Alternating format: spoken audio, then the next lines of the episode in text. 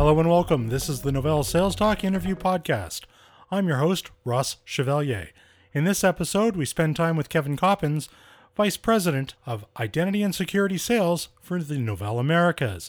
Kevin shares with us his perspective on what's impacting customers and prospects in the areas of identity and security.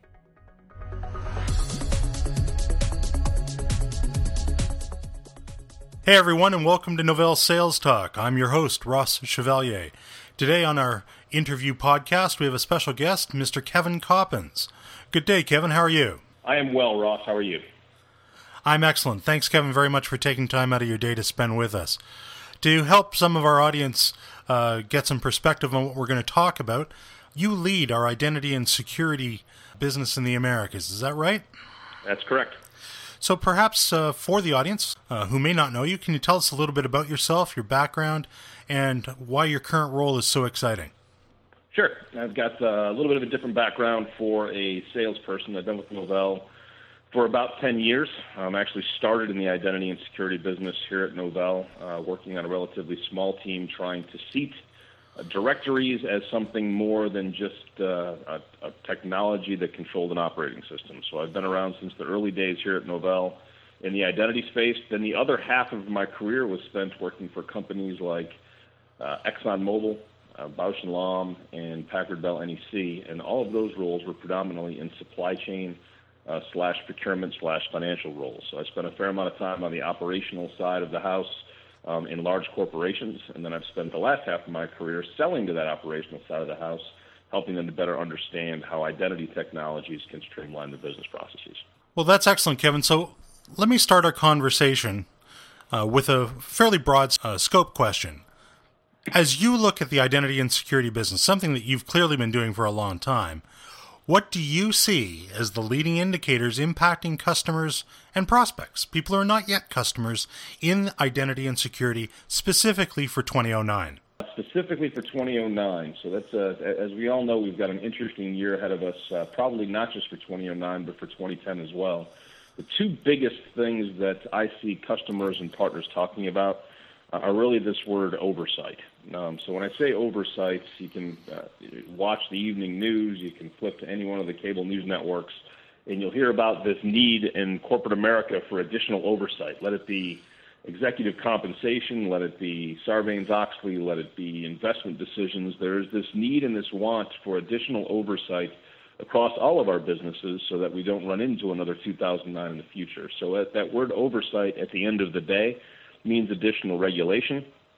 And what regulation means is that we've got to be compliant with the regulations that are in place. Let they be externally driven from governments or from another regulatory body, or let them be internally driven from a standpoint of policy and ethics and how you want to run your corporation. So, this concept of oversight in terms of compliance and regulation is really what I hear the most conversation about. Now, in 2009, oversight is is critical, um, but it's got to be more than just interesting. It's got to have real ROI from a standpoint of either greatly reducing business risk or being so cost effective that it can actually reduce costs. So it's that balancing of this oversight concept, which is not going away. It started uh, in force in the mid 90s, and you're going to see it to continue to grow with the current administration and the things going on in the economy. But the biggest focus is, well, that's great. I know I have to do that, but how can I do it in a cost effective fashion? So it's the balancing of those two. Thanks, Kevin. As you've eloquently stated, we are facing this soft economic situation. We have a change in administration in the United States. They've already announced that uh, they want to enact compliance legislation. I think the phraseology they used was legislation that has teeth, which would imply that they believe that what's been in place in the past may not have been strong enough. How do these new effects, these new scenarios, in your view, change how customers look at their buying initiatives and the implementations of the solutions, either ones that are already in process or perhaps the ones that have been on the project list for a while but have not yet started? Uh, let me answer that in two ways, Ross. One is uh, I'll real quickly go through an evolution of why customers bought provisioning solutions, which were kind of the beginning of what identity business uh, evolved into over time, and then also talk a little bit about what's going on inside procurements and purchasing processes to kind of give a balance to uh, to what we're seeing in the marketplace. So the first one is Uh, we started selling identity, we being the industry, as this idea of provisioning and deprovisioning. So you would start off with this idea of an identity vault, and you would say, well, where else does identity live in the organization? And you'd say, well, geez, it's in my email system, and it's in my badge system, and it's in my PBX system, and it's in my ERP system. And you you'd write all these things down and say, wouldn't it be great if when you showed up, you just got set up in all the systems and processes and hardware and pieces you needed, and when you leave, you got pulled out of those systems so that you didn't have latent exposures to risk, or even in many cases, additional cost for products and services and software you were paying for that beginning of provisioning was really what carried the industry is where it is today. There's lots of additional pieces on that. So you got provisioning, you got access management, you've got all these other pieces inside of that. What really is the driving force now is back to this idea of oversight and this idea of compliance. So it's not so much I want to provision and deprovision users. That's important. That saves me money. And it also, just by the, the, the nature of what it does, it reduces risk. But much more critically and much more painful me right now are things like access certification. I have got to prove to my board and to external auditors who had access to what when. So this idea of what roles are responsible for what and what they have access to and what they don't have access to is absolutely critical. So that reporting feature and that idea of how do I take my corporate governance and start having that be reflective in IT is really becoming much more of what has got budget dollars and what has immediate pain but if you look at that on the surface, that's just the beginning part of a conversation around a broader provisioning and access certification, access management conversation between web access and enterprise single sign-on. The other piece that lives underneath that, um, that's starting to get more and more play, that I, I'm happy to say Novell was a leader in, is this idea of taking event monitoring and event management technologies from a security standpoint and plugging that into the conversation because that gives you all the reporting you need to say, you know what, this event should be correlated to that event, and when this happens, this shouldn't happen, and I want to create a report on that. So that circular conversation around what is what is the governance of my company, and can I make sure that I'm automating that with a provisioning standpoint, and then validating that everything's happening as it's supposed to be, is really the bigger conversation that people want to have. But the focal point is access certification, and then also this concept of event management, threat and vulnerability management. So it's the same problem at the end of the day, Ross, but it's being focused on from different areas based on what's critical in the business. And the second part of uh, the the answer to your question is how is that changing buying behavior? Well, now the the people that have that pain are different inside of an organization. So it's typically no longer just the CIO; it's somebody in audit or the CFO or another role inside the organization. And with the economy the way that it is, buying decisions have been prolonged. So where a middle line director of IT could say, "Yep, that's exactly what the CFO is asking for. Let's go ahead and buy it and wrap it up." It's now got additional layers of review and scrutiny as people and companies are taking the limited resources they have in terms of dollars, in terms of capital, in terms of expense, and they're restacking all of those initiatives to say what is critical and what do we have to do now, and what can we delay for a brighter day. So making certain that people understand that this identity conversation and this access certification, this compliance certification are all connected is going to be critical to internal employees of our customers as well as our partners as well as Novell as we connect what used to be provisioning projects to the bigger business needs of our corporations. I really enjoyed the answer because what it suggests to me, and I'd like your validation on this, is that no matter where in this cycle around identity and security the customer is living today, given their business needs and the drivers that are impacting them. Novell not only has solutions, but can provide that full platform to help those customers at the time when it's right for them. Is that a fair statement? Yeah, yes, I think, I think it's well said. Um, and, I, and, I, think, Ross, that, that ties into uh, something we've been working internally at Novell as well as with our um, getting our partners enabled in this conversation that we we refer to internally as this thing called the bookends conversation. But really, what the bookends conversation is, is it talks about a conversation around compliance, compliance as a discussion, and starts off and says, here's the world, and here's what compliance is. It's governance, it's automation, it's validation, and it's remediation, and it has that conversation. But it takes it back to your exact point on the road to compliance is not an, is not necessarily an end state. We at Novell happen to have a product called Novell Compliance Management Platform it makes you think that you can go buy compliance in a box. But as you clearly stated, it's it's much more of a journey. There's a lot of things that need to be done and integrated business process wise, policy wise, to make sure that you really do have an agile infrastructure that can be responsive to changing compliance needs. And that ability that Novell uniquely positions in that we have built our products from the ground up, and those products will work with other products. So if you want to just buy access governance, access governance from Novell, fantastic. It'll work great in your Sun shop.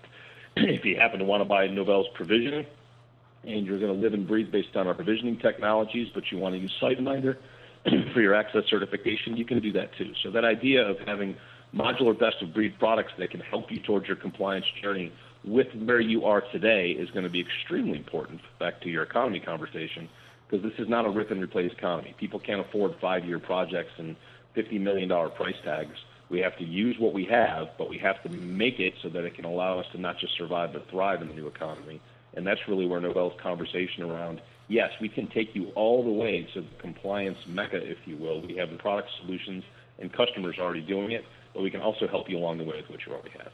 Kevin, I want to tie back to this concept that you shared at the beginning of your last uh, section around this presentation, the conversation around compliance that you referred to as bookends. I've had the opportunity to use this presentation on multiple occasions, and both in the in a formal presentation, but more often in a conversation, and most recently at a series of roundtables around compliance. My experience is that customers and non-customers, people who didn't know that we do this, were very receptive to the nature of that conversation, uh, and very enthused to hear what you had just said that we're there to enter the fray, if you will, wherever the customer happens to be, and that it is an ongoing process. It's not uh, a series of finite end states. I know you've given this presentation a lot. What's been your experience been from a customer perception perspective? I, it's been very similar. I think the I think the one the one piece that we need to be careful with um, just because we happen to have a product called Novell Compliance Management Platform, we very quickly want to jump and say, you have a compliance issue. We have a product that says compliance, so let's go buy that product. Same with our Access Governance Suite. You have a governance issue. We have a governance product. And I think we get confused in matching the products to the pain.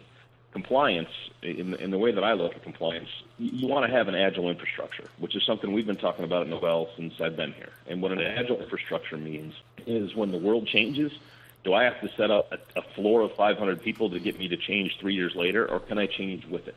Or can I be not just reactive but proactive, understanding that maybe there's some legislation that we're all reading about that's going through Congress that we, we're all pretty sure is going to get passed? Why can't I start preparing for that now, knowing I can get it 80% right and then tweak the last 20% at the end?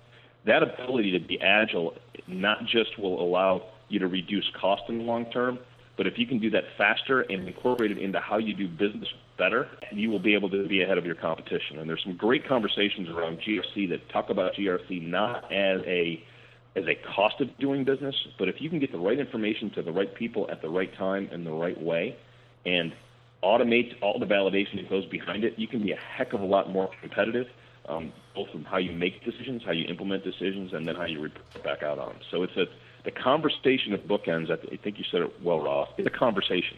It's not a presentation to end all the be all that says this is what Novell does.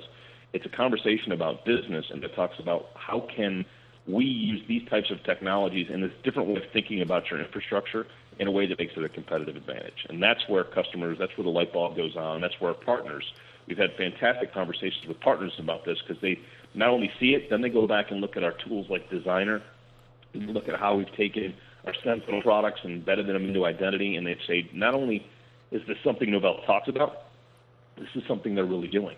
The tools are really here. Designer allows me to rebuild business processes on the fly. Event, I can correlate any event with Sentinel, so I can say this event can happen with that event, and then I can report back out on it. So it's not just something that we put in a discussion and then we try to pigeonhole some technologies into it. We actually can deliver and have delivered on it, which is what's got our partners excited because now they can go back with real solutions for their clients uh, with a much lower cost to provide long-lasting benefit. Thank you. I know in your role as a, as a business leader, you spend an enormous amount of your time speaking with customers at an executive level. As you have these conversations and have had these conversations, and we look to what can we do as a company to help our customers be successful in the next two to three quarters. Is there something in particular that you would call out specifically for Novell salespeople, Novell partners to focus on in the short term? Uh, two things. Um, one is helping our customers to to reposition the identity projects that they have a way that their boards and the people they now have to sell to internally can understand it. I've got two or three examples I can list off where we've actually helped customers rewrite their board presentations to help non-educated folks in the IT world understand that our compliance issues and our 15 audit findings and our upcoming merger and acquisition are really identity problems. That can be a one-week conversation. We've got to be able to help our customers do that in five minutes on two slides. So really sitting down with your key clients and understanding some of their other partners. So not just saying I'm their partner, but maybe they're working with Cisco or maybe they're working with a variety of other vendors in the mix. If we can be the ones to really help them position what they need to do in the light of their board, that's going to be the most critical thing we can do. So that that conversation and, and taking that bookends piece, Ross, and being able to, to get that dialogue inside our customers is going to be critical if we want to continue to propel their success as well as our revenue. From a very short-term, immediate pain standpoint, access certification is something everybody's talking about. Every client's talking about it. Some are trying to boil the ocean with it. It is not boil the ocean conversation. There are some immediate solutions that we have that we can bring immediate value with. Another one, interestingly enough, Ross, is enterprise single sign-on.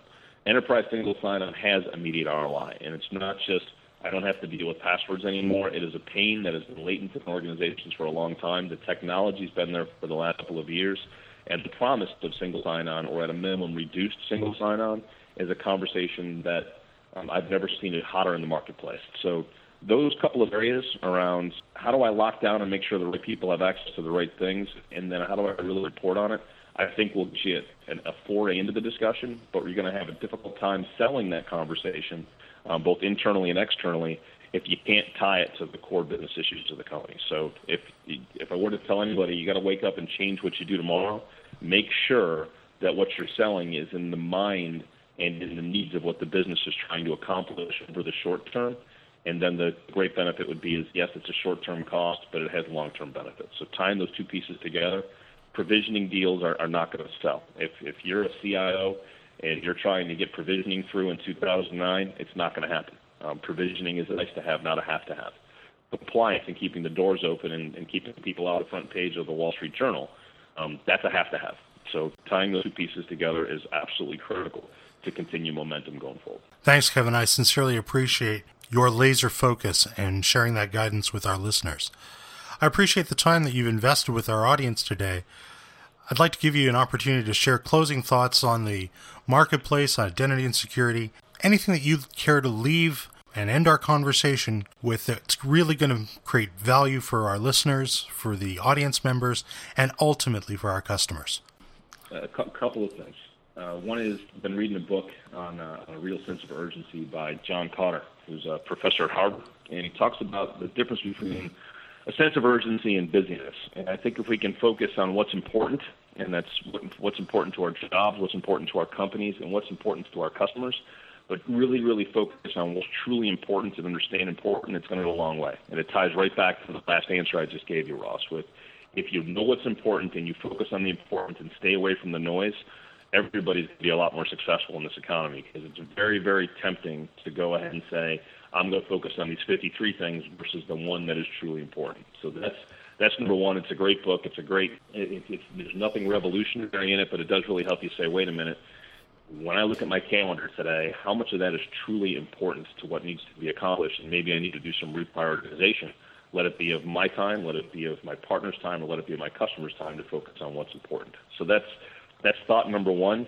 And then the other thought that uh, I actually spent some time with this morning is it's, it's absolutely critical to stay current, to be of value um, to your employer, to be of value to your customers, to be of value to your partners. You've got to be current in the trends that are happening, both from a regulatory standpoint as well as from a technology standpoint, so that you truly can be the subject matter expert in a conversation and help our customers with that difficult challenge of justifying significant expenditures in a very tough time. So by staying current and be, really being that trusted advisor, it's never been never been harder because of the volume of information, but it's also never been easier because it can be as simple as a Google search away or a couple of pieces of literature and a couple extra links and just an extra 15 to 20 minutes is going to make all the difference in the world to make you a heck of a lot more confident in what you're selling and how you're positioning it, but also really helping your customers and clients. So, so those two things Focus on the importance and make sure that you are staying on top. And the the analogy I'll use, Ross, is that of a of a surgeon. I mean, you you want your if you're going to get operated on, you want to make sure that surgeon knows the latest and greatest techniques, what works, what doesn't work, has tested it, has spent time studying it, knows additional people to call and conference in on. And that's the kind of role that we have to play inside identity and security sales. We've got to be that chief surgeon that knows exactly what is working and what's not working, not just what's the hottest, latest, and greatest, but what really works for the patient that you have that you have to work with, and also knows the right other people to bring into the room.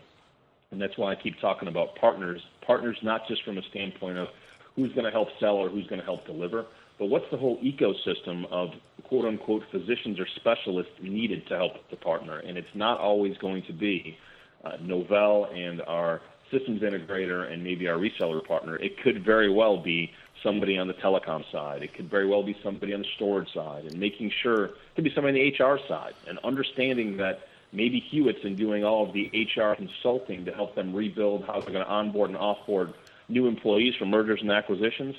That kind of understanding of a partner ecosystem and always thinking partners first is going to be the, the, the last critical piece that I think ties into the other two. So uh, to, to cap that off again, Ross, make sure that you focus on the important stay current, be that chief surgeon that you can absolutely be trusted on, and then last but not least, understand who else is needed and make sure it's going to be a success. So think partners first. Well, thanks very much, Kevin. Uh, folks, we've spent this podcast interview with Kevin Coppins, Vice President for Identity and Security Sales for Novell Americas. Kevin, I really appreciate your time again. Thanks so much. Listeners, please keep tuning in for these very powerful and very informative podcast interviews. Thanks for listening. We'll speak to you again soon.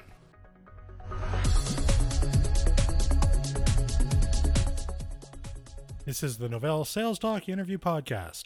I'm your host, Ross Chevalier. Our guest this episode was Kevin Coppins, Vice President, Identity and Security Sales for Novell Americas. Novell Sales Talk is brought to you by Novell Inc. You can send us feedback at salestalk at novell.com. Thanks for listening. See you next time.